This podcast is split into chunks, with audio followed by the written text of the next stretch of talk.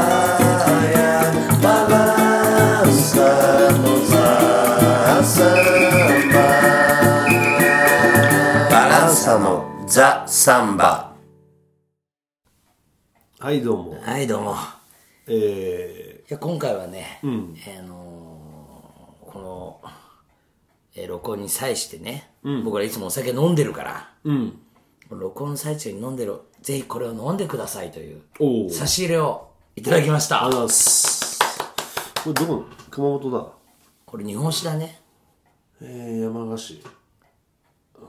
の千代のその酒造さんのの今年の2018年の絞りたて生の新酒だねせん製造年月20183月になってるから出来たてなん だよ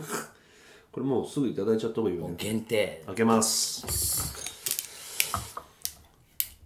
新酒ってことはなんだろうねさっぱりいや感じなのかなどうなのいや俺らあんま日本酒飲まないね好き昔からねあのそう酔っ払うから、まあ好きな人は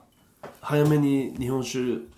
スタートするけどね、はいどうもはいいただきます、い、ただきます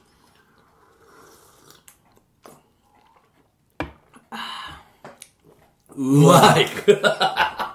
うまみが強いうまみが強いねうまみ強い塊だこりゃああこれなんかそうだね塊だね、うまみの塊だわ思ってたよりもずっといやこれすごいでしょ俺らがさ大学入った頃はまださ、世の中日本酒だったねあ飲み屋がってことうんと男が飲むものはああ焼酎じゃなかったってことかなんかまだそういう時代じゃなかったんだよ、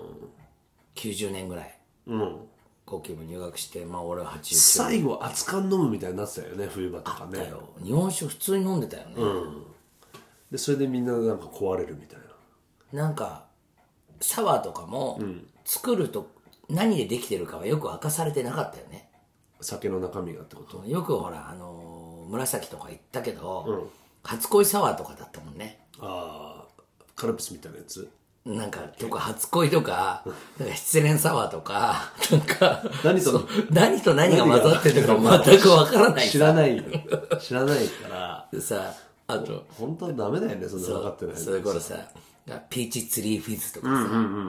てかピーチツリーフィズも何なんだかよくわかんないけどさえっ、とリキュールリキュールだよリキねュールだよねそういうなんかよくわからないものに対して、まあ、ビールと日本酒があったよね、はいはいあとウイスキーがね、うんだから俺そうかだから焼酎お湯割りとかそういう感じじゃなかっただからその後でしょ焼酎ブームみたいなのそうですもう全然後だよねそしたらもう焼酎一辺となった時代あるじゃんあるあるだから俺ねえまだその飲み慣れてないっつうか、そのね大学生になってさ、日本酒随分飲まされたっつうか飲んだっつうかさ、その時にイメージもあってなんか酔っ払うって感じなんだよまあ実際酔っ払っちゃうんだけど、まあでもまあ今はでもまたさあの状態のいいやつも増えたよね日本酒はねその種類もあるし、変なやつ本当にやばいやつは減ったじゃん ああの言ったね、サンバってさ酒飲みながら演奏するじゃない、時あるじゃんなんか人によってボーカリストによってはさ、ちょっと喉のこう、はいはいあれを温めてこう、酒のアルコールでちょっと消毒しつつ、体を熱くするみたいなふうに言う人もいるけどさ向こうでね、あのーコニャック飲むとかさいるよねそういう人ねいるいるちょっと濃いやつ飲むみたいいるいるいるあのリオのさ、俺らがソロライブやったチアトルヒバウ、リオデジャネイロの、あそこの脇にはミュージシャンがいつもやる前に飲む酒があったんだよな脇すぐ脇にバールがあってさああお店でねうんあのー、なんて言ったかなカイピリダジジンジブリっつったかなだから生姜のカイピリーナ、でもカイピリーナってよりは生姜をつけたピンガでそれをあの気で飲むんだよねショットショットみたいなショットで飲む、もうライブ前にものすごい生姜がうん漬け込んでえー、甘かったと思うえー、あそう蜂蜜みたいなのも入ってんのかなじゃあまあまあちょっとまあ梅酒じゃないけど薬あのそうねう飲むとの喉の奥がガーッと熱くなるのああまあそれでちょっと潤うっていうかあれなのかな、うんだからライブ前に結構ボーカリストとかみんなこれ、あのこれ飲むんだぜみたいにしてへえうん俺飲んだけどなんかそういう感じはよく分かったなるほ喉が熱くなる どね リラックスするまあだからまあまあビールビールとかだとやっぱしね、喉にはあんまり良くないんだろうからね冷やしどうなんのそうだね、ボーカリストはよくあの冷たい水飲まないっていうあねーやる前にねあ俺なんかもう全然そういうの思わないから飲むけど普通に関係なくあ俺あの前にも言ったけど、あの菅さん菅、はいはいはあの人最後に愛は勝つね、あの人のライブソロライブとか行くと、蜂蜜舐めてるいえ曲の途中であの曲間で蜂蜜みたいなの曲家になんかそういう蜂蜜タイムみたいなのがあるのなんか一曲終わって小物になんかその舐め舐めるところまでパフォーマンス入ってるってこといやー見せてはない けどあの見えるよねいつもなんかそれ毎回そうだよそれ舐めてなんかそれで水飲んでさまたなんかこんな丸っこいやつにひだみたいのがついてるのを入れてくるんってやって舐めんのそこまでは見えイメなーいジけつくどよくあるよねでもなんかうんわかるわかるあの熊野プーさんが舐めてるんですそうそうそうそう、ま、丸い雫みたいんだけど、掘り切り込んだってさ、ひだみたいになって多分そういうやつだよくるくるってこのビヨーンって舐めてる感じそれ1回2回じゃないもう何回も5回も6回も7回もライブ中にライブ中の曲間ね口の周りがベタベタするねきっとね慣れてるんだろうけどねマイクがすごいベタベタになるよねきっとねああそれはあるかもしれないな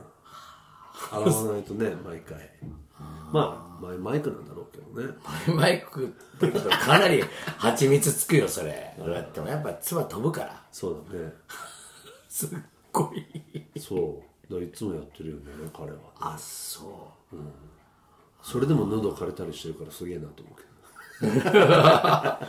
まあ、枯れるっつうかまあまあ一人で歌えばね一晩結構大変だろうけどああソロライブといえば坂さんもやったんでしょこの間ソロライブやったよ。爆発爆副題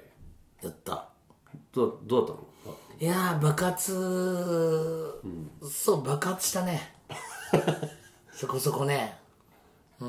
あそまあ、なんていうか、とりあえず、こう、皆さんに自分の、こう、人生の、これからの進んでいく地図みたいうはいはいはいこれからな。48歳の地図。うわ17歳の地図じゃなくて、 48 48歳の地図をこをう、ちょっと、指し示したっていうちょっと軽くね。披露したっていう、うん軽くねまあ、うんこういうふうに、まあ、音楽楽しんでいきたいなっていう、 自分が意図してたのとはまた変わるけどねああ、やってみたらってこと、なんかもし皆さんが踊る気持ち満々で来ちゃったらどうしようと思ってたけどねあ曲的にそういうんじゃないかなと思ってたからあうんでもやっぱりこう自分の中の何かがこう、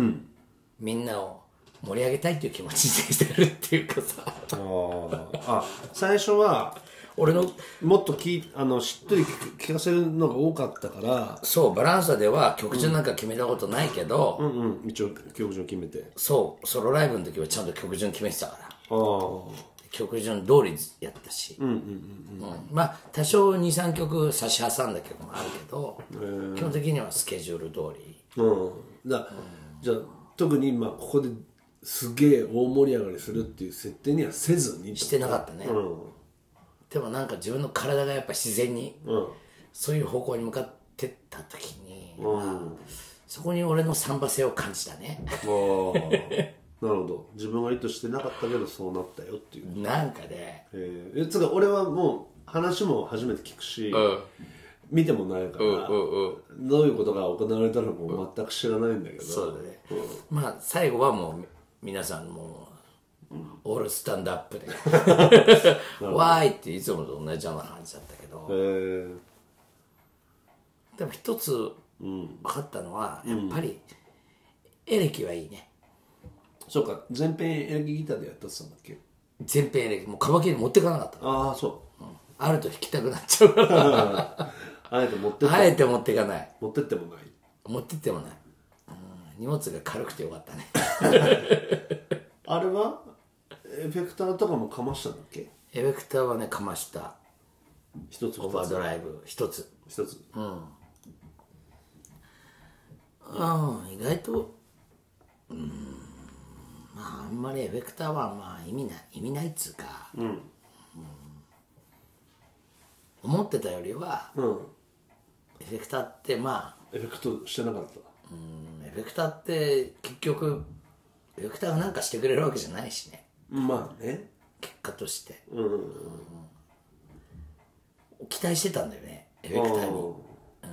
何かしてくれんじゃないかと思って、うんうんエフェクターは何もしてくれないうんなる 結局同じ多少音し音が変わるだけでほど歪んだりしてもうんぜえっと一曲の中で踏む踏まないとかじゃなくてあるそれもあそるれもある、あとはまあ全体の中でここでは使ってここでは使わないみたいなのもあったわけだよねあるねうんなんか難しいよね素人すぎてるよねもう高校生レベルだからエフェクターに関 してまあ、うん、俺のベースでエフェクターはほとんど使ったことない使うんない一回一時なんかこ来ろうかなと思ったことあったけど、あなんかマルチエフェクターみたいなのが流行った時あったじゃん、あやって俺も持ってた、うん、ちょうど大学入った時マルチエフェクター使ってて、サンバ始めた1年目、俺も生意気だったから、あのちょっとブーツみたいなの履いて、あの細身のジーンズ履いてあの上着はあの革の革っちゅうのあのあのなんていうのあじゃ革ジャンだけどほらあのなんつうんだっけあの、革でさ、 あの今俺の靴がそういう感じだけど、あのまあいいやカウボーイみたいなやつってことそう革みたいな、なんつあの革つるっとしてるんじゃなくて ザラザラッとしてる革のさ、 あれなんていうんだ俺も全然そういうのまあいいやそれのフリンジああフリンジうんいや、フリンジね、それスウェードスウェードうんスウェードうんスウェード柄のスウェードでできたスウェード地の地のフリンジのフリンジなんて信じられる まあこの手の下にこうプレスリーってイメプーレジスだよリーみたいになってるじゃイなメーいジだよねフリンジのやつ着てたんだよそれでカバキの弾いてたのギターそれでエレキ弾いたああでその時にその時にねマルチかわしてたのうんたかがサンバやる のになんだろうね流行ったんだな俺も一時だから生音で音出すなんか信じられなかったもんねああかかってないとまあ出せなかかっったこ悪いって感じっていうか俺もやっぱちょろかったね当時は今はさ本質が大事とかさうん まず本質固めて上っ面から入ると大変だよとか今言って言っちゃってるけど そうタンボリンとかでちょこちょこちょこちょこやったりとかそういうことばっかり考えてるとダメだよとか言って俺が悪い見本だったねまあまあまあもちろん太太鼓のこととかもさ多分に自分の反省から成り立ってるとこあ るからねねまあ自分が一番の悪い見本なんだけどさまあそれじゃあエフェクターはそう何も助けてくれなかったと助けてくれなかったね僕は全然、面白いねそれも結局み皆さんをこうわーいってなった時も、気づいたら自分はエレキギターをピックでかき鳴らしてたよね。 結局よ。そっか結局カマキリのだったね。あれエレキを手で弾いてたそうの指でうん。最初はそああそうなんう。あだる程度もうそれでいっちゃおうと思ってたんだけど。はいはいはいはいだからアコギを弾く感じでエレキギターをつつまびくっていそううイそうそうメージそだっう。たつのまびったの。俺そのために爪も伸ばしたの。ええ 知らな今かっまでずっと、この48年、あの爪は爪はやっぱりね、運動するにもうん良くないし、た楽器弦楽器だとまあ、楽器だけの人生になった後も爪伸ばしてると、なんだかこうある時、あっと思って爪切りたくなってたんだよ、うんそれをあえてあえて伸ばして エレキ弾くために、うんうん、それでやっぱりそうなると爪伸びると全然違ううん感覚があったうんカバキリの弾くこともあってすごくいつももうすっごい深爪してんだけうど、んうんうんうんうんでも右手に関しては別に結婚持つから深爪じゃなくてもいいんだけどさ、うんだから思い切ってさ爪伸ばしてみたんだよね、へえさえらく引きやすくなったあエレキが負けた あああそうへえそれすごいね今までなかったねなかった俺はベースであの右手のその弦弾くとこは、ある程度伸びてないと嫌だかだから伸ばしてるでしょらうん絶対白いとこは絶対残すよあコッキーもう下のお肉よりも爪の方が出てるねそうこの爪でガイっていうのが好きだからベースのさだよねガインってやつがそのこれ2本しか使わないのよベースはうん人差し指と中指だけそう普通はねそう俺なんかそれそれほど出てないけどちょっとは違うんだよほらでもまあ俺から見りゃもう指の腹んあの肉の方がだいぶ出てるもんねそまあでもウッドベースの人とかそんな感じになってるのかな肉がう親指はほらちょっと伸ばしてる本当だだからねギターも爪爪を伸ばしてさエレちょっとだか弾いてみたらの右が伸びててもカバキリの時はまあピック握るから OK とそうそうカバキリの何でもいいんだよね、ピックに握るから、左手はもう超深爪だし、そうだからエレキギターまあ普通のクラシックでも家でも弾いてても、やっぱり爪伸びると全然違う、うん軽いタッチで弾けるああ今まで何だっ今まで何だったんだろうと そうでそれでやっててさずっとエレキを爪で弾く弾いたのね、たうんうんでそれもあんま嫌じゃなかったんだようんうんだけど気づいたらピックを握気りづいしためらてピックルを握りしめてピックをカバキリエレキをカバキリのように弾いてる自分がいたっていうなるほど面白いうんやっぱその瞬間もうエレキもカバキリもなかっ変たわねんないうんエレキの方が低音が出るから、うんうんうん説得力が増すよねああまあね、カバキリにはまあ一人しかいないんだからね何人もいればいろいろあるだろうけど一、人しかいなければだから俺ちょっとエレキあるねバラさでもありかねいやありじゃないのマジでつうかまあ俺がもうギター弾いちゃったりしてるからねバランスのライブでそうなんだよ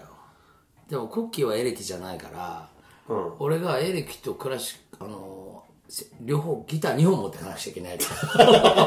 荷物が増える そうギター2本にカバキリを持っていかないといけないから 大変なことになっちゃうそうなんかコッキーは最近弾いてるもんねそうばえっちりまあサブスで借りて、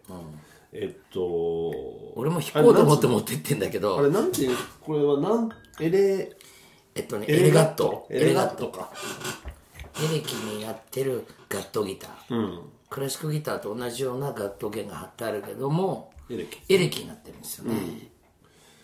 エレガットも弾きやすいよね非常にエレガットいいよね、まあそれこそあの軽いタッチで弾けるから、まあ俺俺なんかね別にいつもギターばっかり弾いてるわけじゃないからつうかもうそういう人間にとってはすごい楽だけどねいいよね俺らがこんなにこれを買うとはまさかのお郷さんも思ってなかったねそうだこれ王さんが買ったのお郷さんからね、うん超格安で えー、お郷さん説明しないといけなくなっちゃう お郷王さん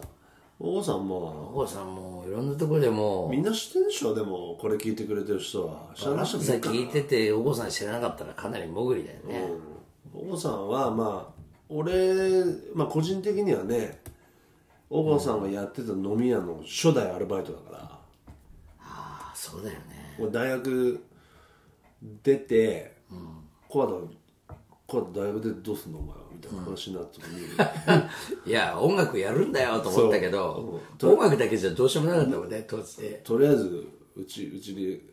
来るみたいなその時はコッキーは後から入学したにもかかわらず俺より先に大学出てたからねそうなんだコッよキーねはその時点でまだ俺は大学生だったからね探せその時は3年いや4 4年年か、だからあそうもう二回目の四四年2回目の4年生 だから俺の方が先に社会に出る問題が発生しちゃったんだよねそうなんだよねまずはその時にしょうがないっていうか、まあ、流れで、その知り合いのおじさんの始めたバーの、まあ、バイトをやりつつ、まあ、夜中は激しい店だったよね激しかった本当音楽もうやり放題っていうかまあだからパゴージとか言うけどああそこでやり始めたようなもんだもんねそうだね、パゴージってパゴージってパゴージなんてそのそんなに昔じゃないんだよねうんうんパゴージっていうジャンルはもちろん日本にも伝わってて、俺らが始めた頃にも、まあ一応パゴージっていうのあったけど、パゴージっていうああいうなんかああいうのをやったのはそんなに前じゃないよ、うんうんほんの十十数年だよねそういうことか多分パゴージとか行ってそういういろんな人集めてやるんだったら俺が最初やったと思うよ多分ああブラジルでね、それまではなんかパゴージってそうああいう音楽のジャンルだったんだねそっかうんだからデューではあデューあのそのお店ね、では常に音楽があってギターあって、夜中まで歌ってよく警察が来てたもんねうるさいっすね、俺ら自然にパゴージやってたねいやつパゴージは言わなかったけど常に音楽やってたのねサンバやサンバややるみたいな感じだったのかな、こうやったらサンバやれようん、やれよみたいな感じでやってたのかな高田馬場の一あ番端っこの神田川の神田川沿いいねそこそこの角でねえなんか頑固な昼間は頑固なさ、うんあの人のことも思い出してあげないとかわいそうだねああ土井さんって人がねその昼はつうか、ま、昔はその人が土井サローだったそう喫茶店昼間はその人がやって夜も昔はその人がやってたんだけど有名なカレーがあってさそうねインドカレーねインドカレーうんそれを出しててねその人もまあまあまあ音楽ジャズね、まあ、ジャズ喫茶だったからねジャズ喫茶だったんだそようねそうそうだからでお郷さんが学生の時にそこであのバイトしたのねバイトしてたのうんでみんなあの頃はジャズ喫茶ってさ、想像もつかないけどみんな音楽黙ってそう聞きにそこに行ったっていうさそうねまあいい楽しいカルチャーだよね今思えばそうなまあ音楽が聴けなかったんだよねそういうふうに、CD 今みたいにちょこっとやるとちょこっと出てくるあれじゃなかったからさ、わざわざ行って、リリクエストする順番をまあ待ってだよね、それであれお願いしますみたいな感じで、まあ他の人もそれをリスペクトして黙ってそれを聞いてたわけだもんね さ傍ら見ると音大生みたいのがそれを耳で聞いて、即不明に起こしちゃうシャウトシすャシャシャシるャシャするっていうさ、そういうとこがいたってよく聞くけど、えーだから最初の頃はレコードいっぱいあったけどいやこれでももうだいぶ減ったんだよって言ってたもんねそのレコードの数がねだいぶ処分したんだみたいな言ってたけどねまあかなりその土井さんとおじさんも面白い人だったけど登山が好きでコッキーがよくさ言われてたよ「川田君も山やれよ」って言われて山やれよって言われて「山山 山いまだに山やってない山はどうすかね山そんなねちょろい気持ちでできないでしょあそうだよいやーでもねほんとそうそっかなねえその土井サロデュオを経て、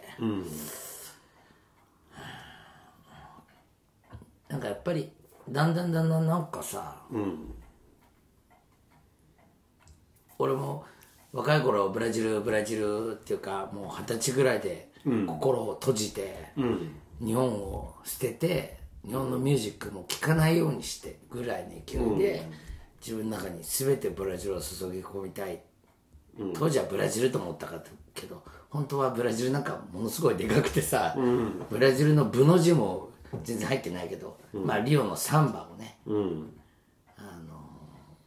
叩き込みたいと思って他の音楽を拒絶するような生き方をしてきて、 でもやっぱりソロライブなんかやるとやっぱり、そっからバランサがオリジナルミュージックをやるはじやって日本語で作るようになった、その時の情熱と同じようにさ、そっからブラジルまで行き着きすぎて、そっから日本語でやんなきゃダメだと思ったとこからポーンと戻って、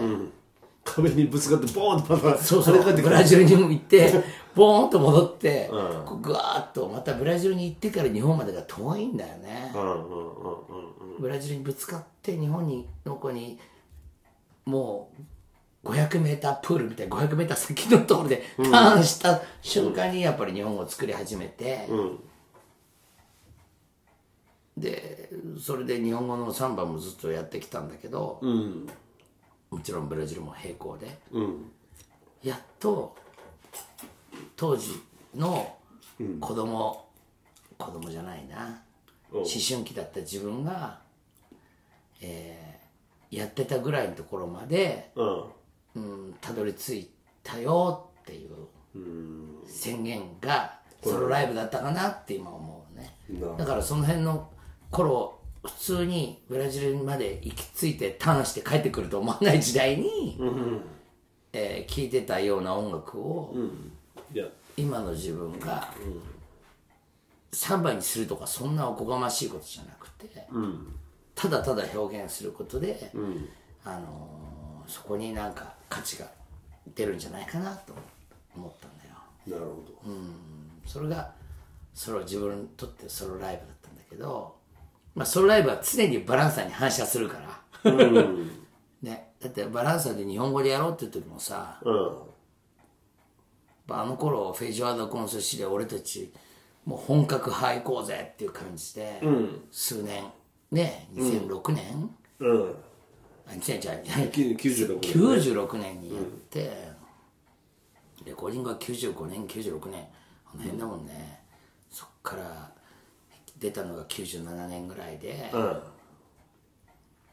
そっからやっぱりその時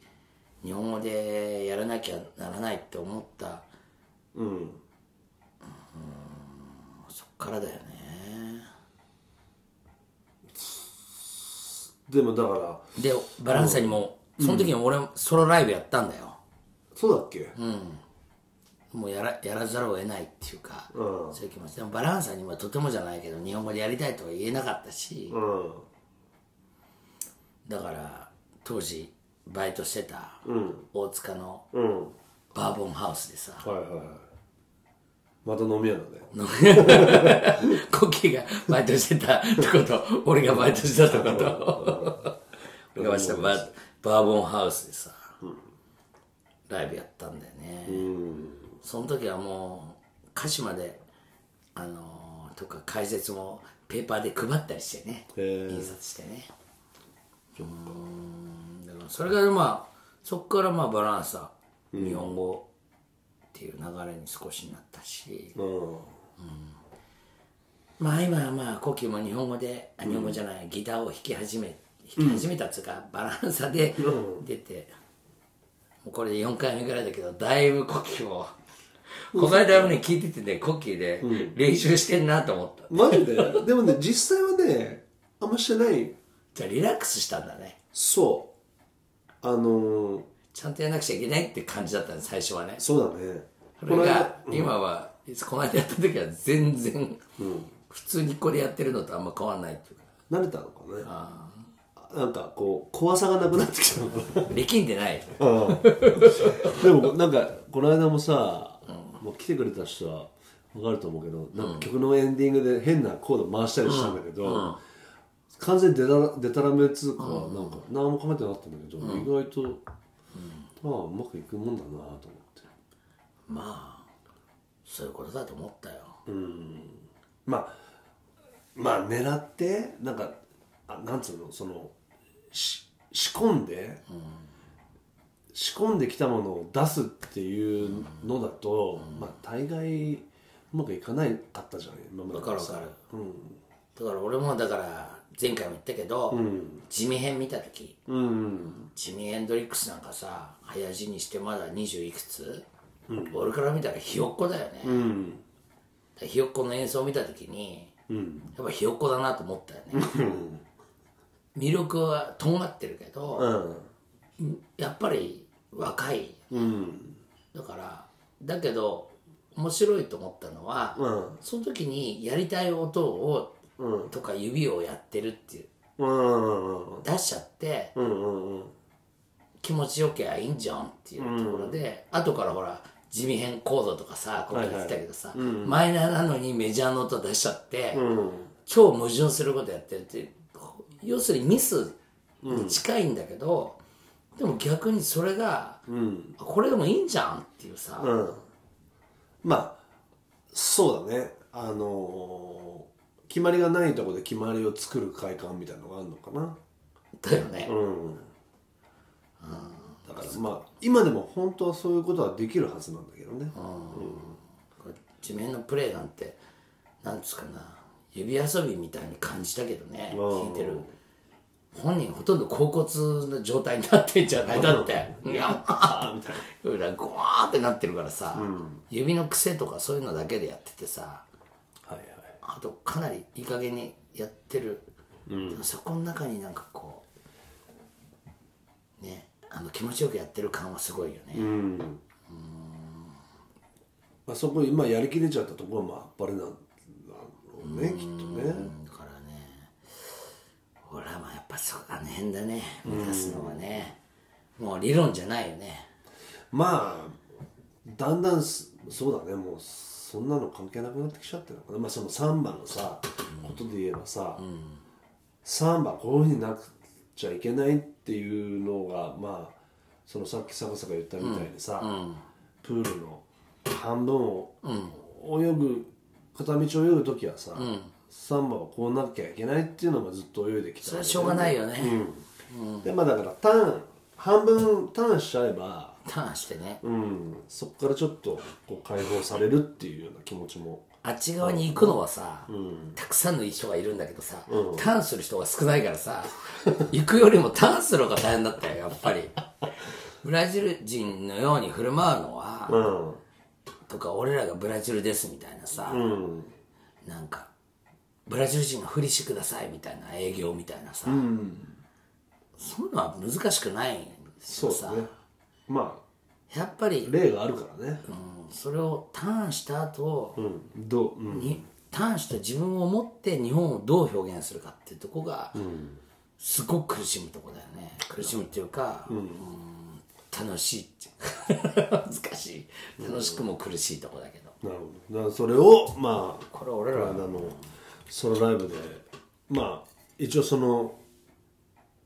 まあ、バランスもだよねああまあねもう同じだねちょっとこう見せたと見せたね、曲も作ってるしね僕たちもねです今日ちょっといい話しすぎてるね大きいじゃあこれちょっとお酒の力があるねこれ乾杯いいお酒飲みすはぎいて、日本酒ありがと日本う酒に乾杯でございますす